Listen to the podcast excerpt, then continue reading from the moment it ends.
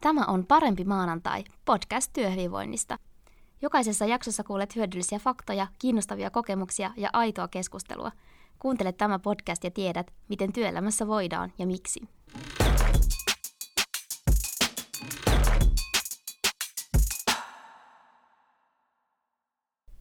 Tänään puhutaan työn ja muun elämän yhteensovittamisesta, joka on mun oma erityisosaamisalue. Mä oon perehtynyt tähän siis omissa opinnoissani, ja tämän aihepiirin parissa mä teen aika paljon projekteja myös ihan töiden puolesta. Tässä jaksossa mä ajattelin pohjustaa tätä aihepiiriä, että miksi tämä aihe on niin tärkeä työhyvinvoinnin kannalta. Ja tässä jaksossa keskitytään erityisesti tällaiseen elementtiin kuin aika. Ja tosiaan mä haluan korostaa, että työhyvinvointi on kuitenkin melko subjektiivinen käsite.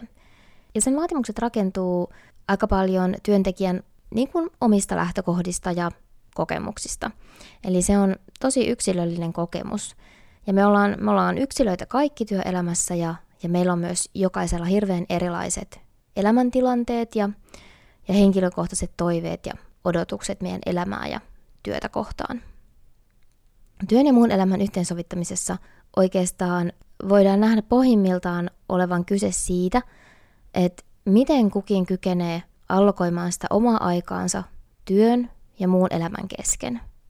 Eli ne vaikutusmahdollisuudet ajan suhteen, niin se on se kriittinen tekijä, kun, kun puhutaan työn ja muun elämän yhteensovittamisesta. Ja mä luulen, että aika moni tunnistaa tämän. Moni varmaan tiedostaa sen, että aika on jokaiselle todella tärkeä resurssi. Että vaikka mitä sä tekisit, niin sä et saa aikaa lisää. Toisin kuin sitten monia muita asioita, sun on mahdollista saada lisää jollain tavalla. Esimerkiksi sä voit saada lisää rahaa tai kartuttaa itsellesi lisää tietoa tai taitoja. Mutta aika, niin se on monella tavalla poikkeuksellinen resurssi, että se oikeastaan vaan aina hupenee. Ja siksi on olennaista, että miten me käytetään sitä ja tuntuuko meistä, että me käytetään sitä oikein.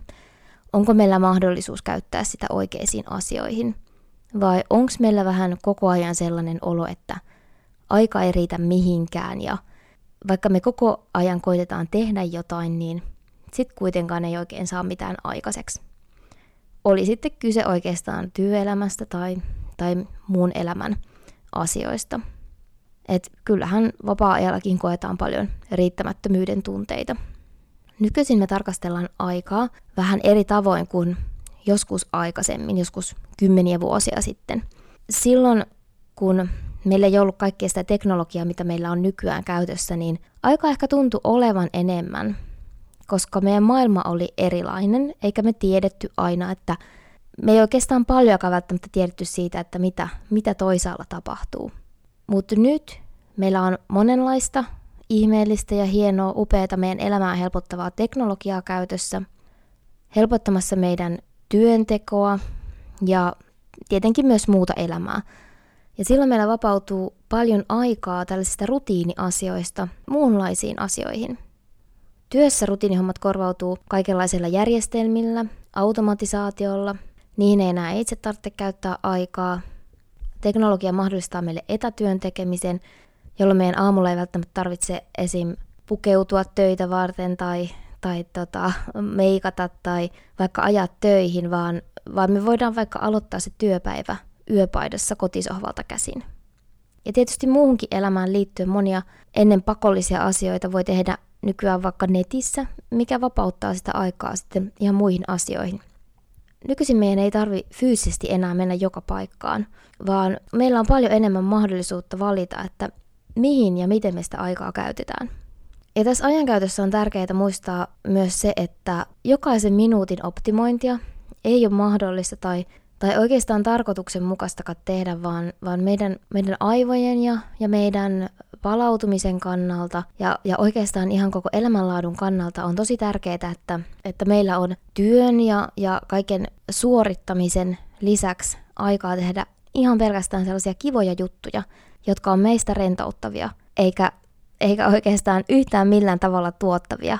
On se sitten mitä tahansa, että on se vaikka töissä kahvihetki tai, tai kuulumisten vaihtamista työkaverin kanssa tai on se vaikka kotona lehden lukemista tai telkkarin tuijottelua, nukkumista, musiikin kuuntelua. Et meillä pitää olla aikaa tehdä myös niitä asioita, jotka, jotka tuo meille sitä lepoa ja levähdyshetkiä meidän arkeen. E-, esimerkiksi yksi mun omista lempipuuhista, mikä on erittäin tällaista hyödytöntä eikä, eikä ole yhtään tuottavaa, niin yksi on tällainen lojuminen meidän lastenhuoneen lattialla, usein mun miehen kanssa, ja, ja katsella vaan sitä, kun lapsi leikkii, vaikka tekee palapeliä tai rakentaa jotakin leekoista. Ja siinä on tosi rentouttavaa hengailla ihan X määrä aikaa ja ilman, ilman kelloa, ilman puhelinta, ilman mitään velvoitteita.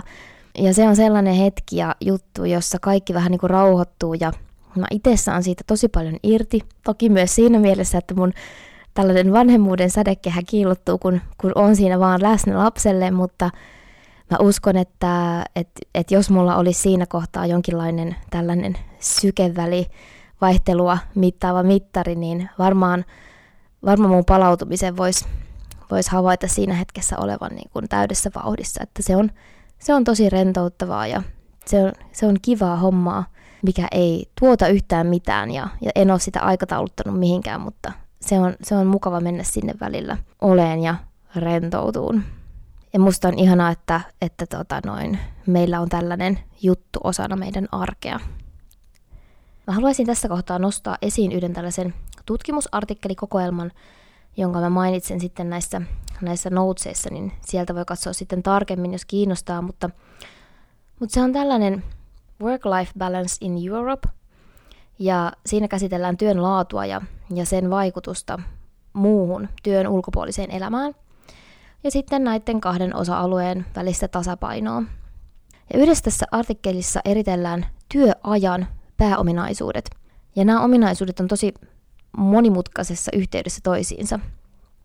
Eli nostamalla tämän tutkimuksen esiin mä haluaisin muistuttaa siitä, että aika on, on paljon enemmän ja muutakin kuin pelkästään tunteja. Se on paljon enemmän kuin vain 24 tuntia vuorokaudessa, koska sillä on niin paljon monia muitakin ulottuvuuksia. Ja nimenomaan tämä ajan eri ominaisuuksien hallinta, niin se on keskeinen osa. Se on tosi tärkeä osa työn ja muun elämän tasapainoa. Ja tietenkin on selvää, että työn ja muun elämän yhdistämistä voidaan helpottaa sillä, että työnantaja mahdollistaa erilaisia työaikajärjestelyjä. Ja tämä vaatii sellaista ihmisystävällistä lähestymistapaa työnantajilta henkilöstön huomioimiseen ja et sitä, että rakennetaan erilaisia työaikakäytäntöjä. Ja sitten myös tietenkin kannustetaan niiden käyttöön ja näytetään esimerkkiä niiden käytöstä. Yksi tällainen asia, mikä on viime vuosina noussut, noussut isoksi osaksi työnantajamielikuvan rakentamista, niin on, on perheystävällisyys, millä viitataan siihen työn ja, tai se on yksi tämmöinen ala, teema tässä työn ja muun elämän yhteensovittamisen niin kuin sateenvarjossa, että, että se ulottuu tämän, tämän alle. Ja, ja nykyään tietysti tuodaan esiin, että se on hirveän tärkeä osa vastuullisen työnantajan tapaa toimia. Mutta se, että näistä asioista, kuten perheystävällisyydestä, niin se, että näistä puhutaan, niin sen lisäksi pitäisi keskittyä niihin konkreettisten työkäytäntöjen rakentamiseen.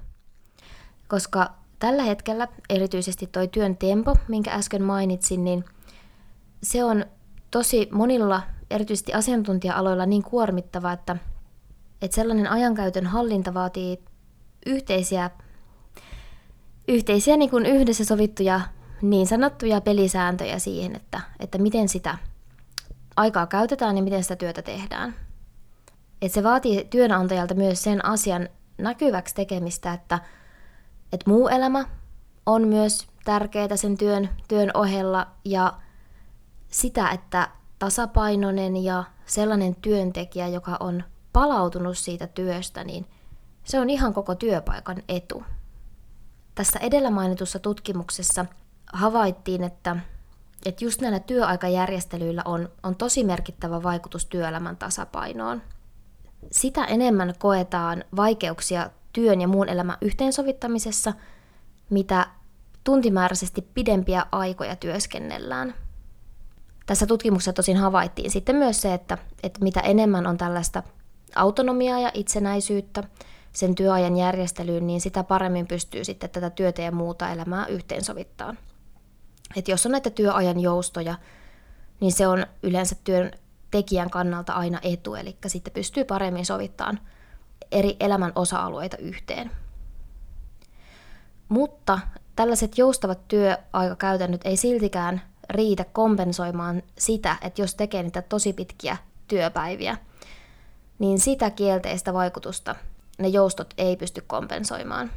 Eli pelkästään tällaiset joustavat työmahdollisuudet, niin ne ei yksinään mahdollista sitä työn ja muun elämän tasapainoa, vaan tosi tärkeää on myös se, että miten tätä mahdollisuutta käytetään. Eli tuoko se oikeastaan enemmän tasapainoa vai aiheuttaako se myös konflikteja? Nykyäänhän joustava työaika on, on jo tosi monella työpaikalla ihan yleinen käytäntö, mutta just kuten äsken sanoin, niin, niin se ei kuitenkaan pelkästään yksin tasapainota sitä työtä ja muuta elämää. Eli se on kyllä työntekijälle etu, että on tämmöisiä joustavia työaikakäytäntöjä ja, ja pystyy sovittamaan omia aikatauluja. Vaikka sitten, jos on jotain, on vaikka lastenpäiväkotihakuja tai, tai muita juttuja, tai on vaikka lemmikkieläimiä kotona, joita pitää vaikka käydä päästä lenkittämään tietyin väliajoin tai, tai mitä tahansa se nyt voikaan olla. Mutta pitää muistaa, että se on kuitenkin myös työnantajalähtöinen etu. Ja se mahdollistaa, että näiden työntekijöiden työaikaa käytetään tai että se joustaa työtilanteen mukaan. Monesti työnantajat korostaa omissa puheissa sitä, että, että meillä on joustava työaika ja, ja, ja sitä niin kuin korostetaan työntekijälle kuuluvana etuna, mutta tosiasiassa on tärkeää muistaa, että se on niin kuin myös työnantajalähtöinen etu ja, ja toisinaan se saattaa myös kuormittaa työntekijää aika paljon.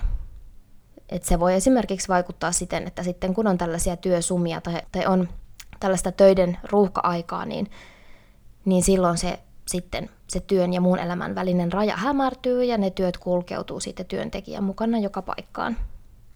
Toinen kiinnostava tutkimus, jonka haluan tässä myös, myös mainita, on tällainen Satu Ojalan väitöskirja, jonka myös linkkaan tähän, tähän podcastin noteseihin.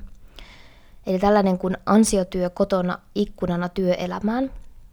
Ja, ja tässä käsitellään myös justiinsa tätä työajan ja työpaikan hämärtymistä, minkä tämä etätyö erityisesti aiheuttaa. Eli tässä tutkimuksessa tuodaan esiin se, että kotona tehtävä työ on usein sellaista ylityötä, josta ei makseta palkkaa.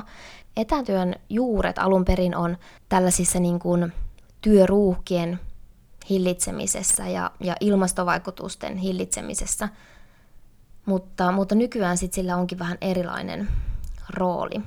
Ja se nimenomaan aiheuttaa sitä, että työ läikkyy vapaa-ajalle. Ja oikeastaan, että koko rajanveto hämärtyy ihan täysin, että missä menee se työ ja työaika ja missä menee muu elämä.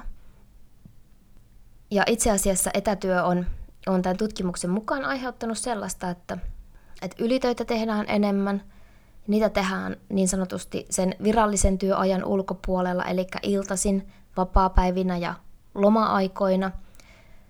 Ja, ja toisinaan se on sellaista niin kuin tällaista ikään kuin varsinaisella työajalla tehdyn työn täydentämistä. Ja, ja sitten toisinaan se on sellaista työtä, jonka työntekijä kokee vaan tärkeäksi, että hänen täytyy tehdä vielä näitä asioita, että jotta, jotta pärjää siinä työssä. Ja siis ihan aina tätä tällaista korvauksetonta ylityötä ei koetakaan rasitteeksi siinä tapauksessa, että, että se työntekijä kokee sen työtehtävän sisällön enemmän itselleen merkitykselliseksi ja mielekkääksi kuin, kuin sitten taas, että se olisi rasitteena. Mutta tämän etätyön yksi keskeinen ongelma on se, että se luo tällaisen tilanteen, että työstä on tosi vaikea irrottautua. Ja silloin se työ vaikuttaa työntekijän omaan palautumiseen, mutta sitten tosi monessa tilanteessa se voi vaikuttaa ihan, ihan koko perheen palautumiseen, kaikkien muidenkin perheenjäsenten palautumiseen, jos, jos se yksi ihminen tuo sitä omaa työasiansa koko aika sinne kotiin. Ja monestihan asiantuntijatyö on nykyisin sellaista luonteeltaan, että, että sen työn voi tehdä aina pikkusen paremmin tai sä voit aina valmistautua vähän enemmän. Ja se aiheuttaa sen, että se työ ei välttämättä tule ikinä valmiiksi kohtuullisessa ajassa, ellei se työntekijä tee itse sitä päätöstä, että hei, nyt tämä on valmis. että mä, mä en enää hio tätä enempää. Eli, eli sillä työntekijällä silloin pitää itsellä olla se kyky rajata, että mikä on riittävän, riittävän hyvä. Eli, eli etätyön hallinta oikeastaan vaatii yksilöltä tosi paljon sitä rajojen määrittelyä. Mutta todellisuudessa se, siinä pitäisi olla paljon tukea myös siltä työnantajalta, että miten, miten se etätyön tekeminen onnistuu. Ja on siis tietenkin selvää, että etätyössä on tosi paljon hyviä puolia ja se tarjoaa tosi monia mahdollisuuksia työn ja muun elämän yhteensovittamiseen. Mutta sitten kun työelämän vaatimukset on nykyään tosi korkealla, niin on muodostunut toisaalta sellainen kilpailuasetelma, että jokainen työntekijä voi olla vielä vähän parempi tai vähän tehokkaampi tai vähän vielä enemmän tuottavampi jos lähettää vaikka vielä yhden sähköpostin tai, tai tekee vielä yhden muokkauksen johonkin esitykseen tai lisää vielä vähän jotain tai katsoo vielä, valmistautuu vähän enemmän. Ja sitten kun osa työyhteistä toimii siten, että pyrkii jatkuvasti täydellisyyteen tällaisen ikään kuin korvauksettoman ylityön muodossa, niin se luo sitten sellaiset puitteet, jossa, jossa ne vähemmän tekevät on ikään kuin alisuorittajia, eikä ne panosta riittävästi – Eli tämä on yksi sellainen asia, mikä tuo, tuo nämä etätyön huonot puolet esiin. Ja siksi työnantajien on tosi tärkeää puhua työpaikalla siitä, että millaiset etätyökäytännöt on sopivia ja, ja mikä oikeastaan on etätyömahdollisuuden tarkoitus. Tosi tärkeää on muistaa, että perhe, läheiset, ystävät, harrastukset, kaikki nämä vapaa-ajan asiat, niin ne on ihmiselle lähtökohtaisesti tosi tärkeä voimavara – ja, ja tällaisten asioiden parissa vietetty aika parantaa kokonaisvaltaisesti ihmisen hyvinvointia. Niin tällöinhän on selvää, että työnantajan on syytä kannustaa työntekijöitään viettään aikaa paljonkin muiden kuin työasioiden parissa. Ja sitten organisaation johdon on tosi tärkeää tukea tätä viestiä sillä omalla esimerkillään. Toivottavasti näistä asioista heräsi sulle hyviä ajatuksia siitä, että miten tai mitkä asiat vaikuttaa siihen ajankäyttöön ja miten näistä ehkä voisi puhua työpaikalla tai minkälaisia käytäntöjä sieltä omalta työpaikalta ehkä puuttuu tai mitä voisi kehittää ja sitten huomata myös, että mikä asia on tosi hyvin ja millaisia hyviä työaikakäytäntöjä ehkä omalta työpaikalta löytyy. Mä toivotan sulle mahtavaa alkavaa viikkoa. Koita saada tähän viikkoon mahtuun paljon myös sellaisia mukavia asioita, joista ei ole mitään, yhtään mitään varsinaista hyötyä, mutta jotka tekee sut iloiseksi. Moi moi!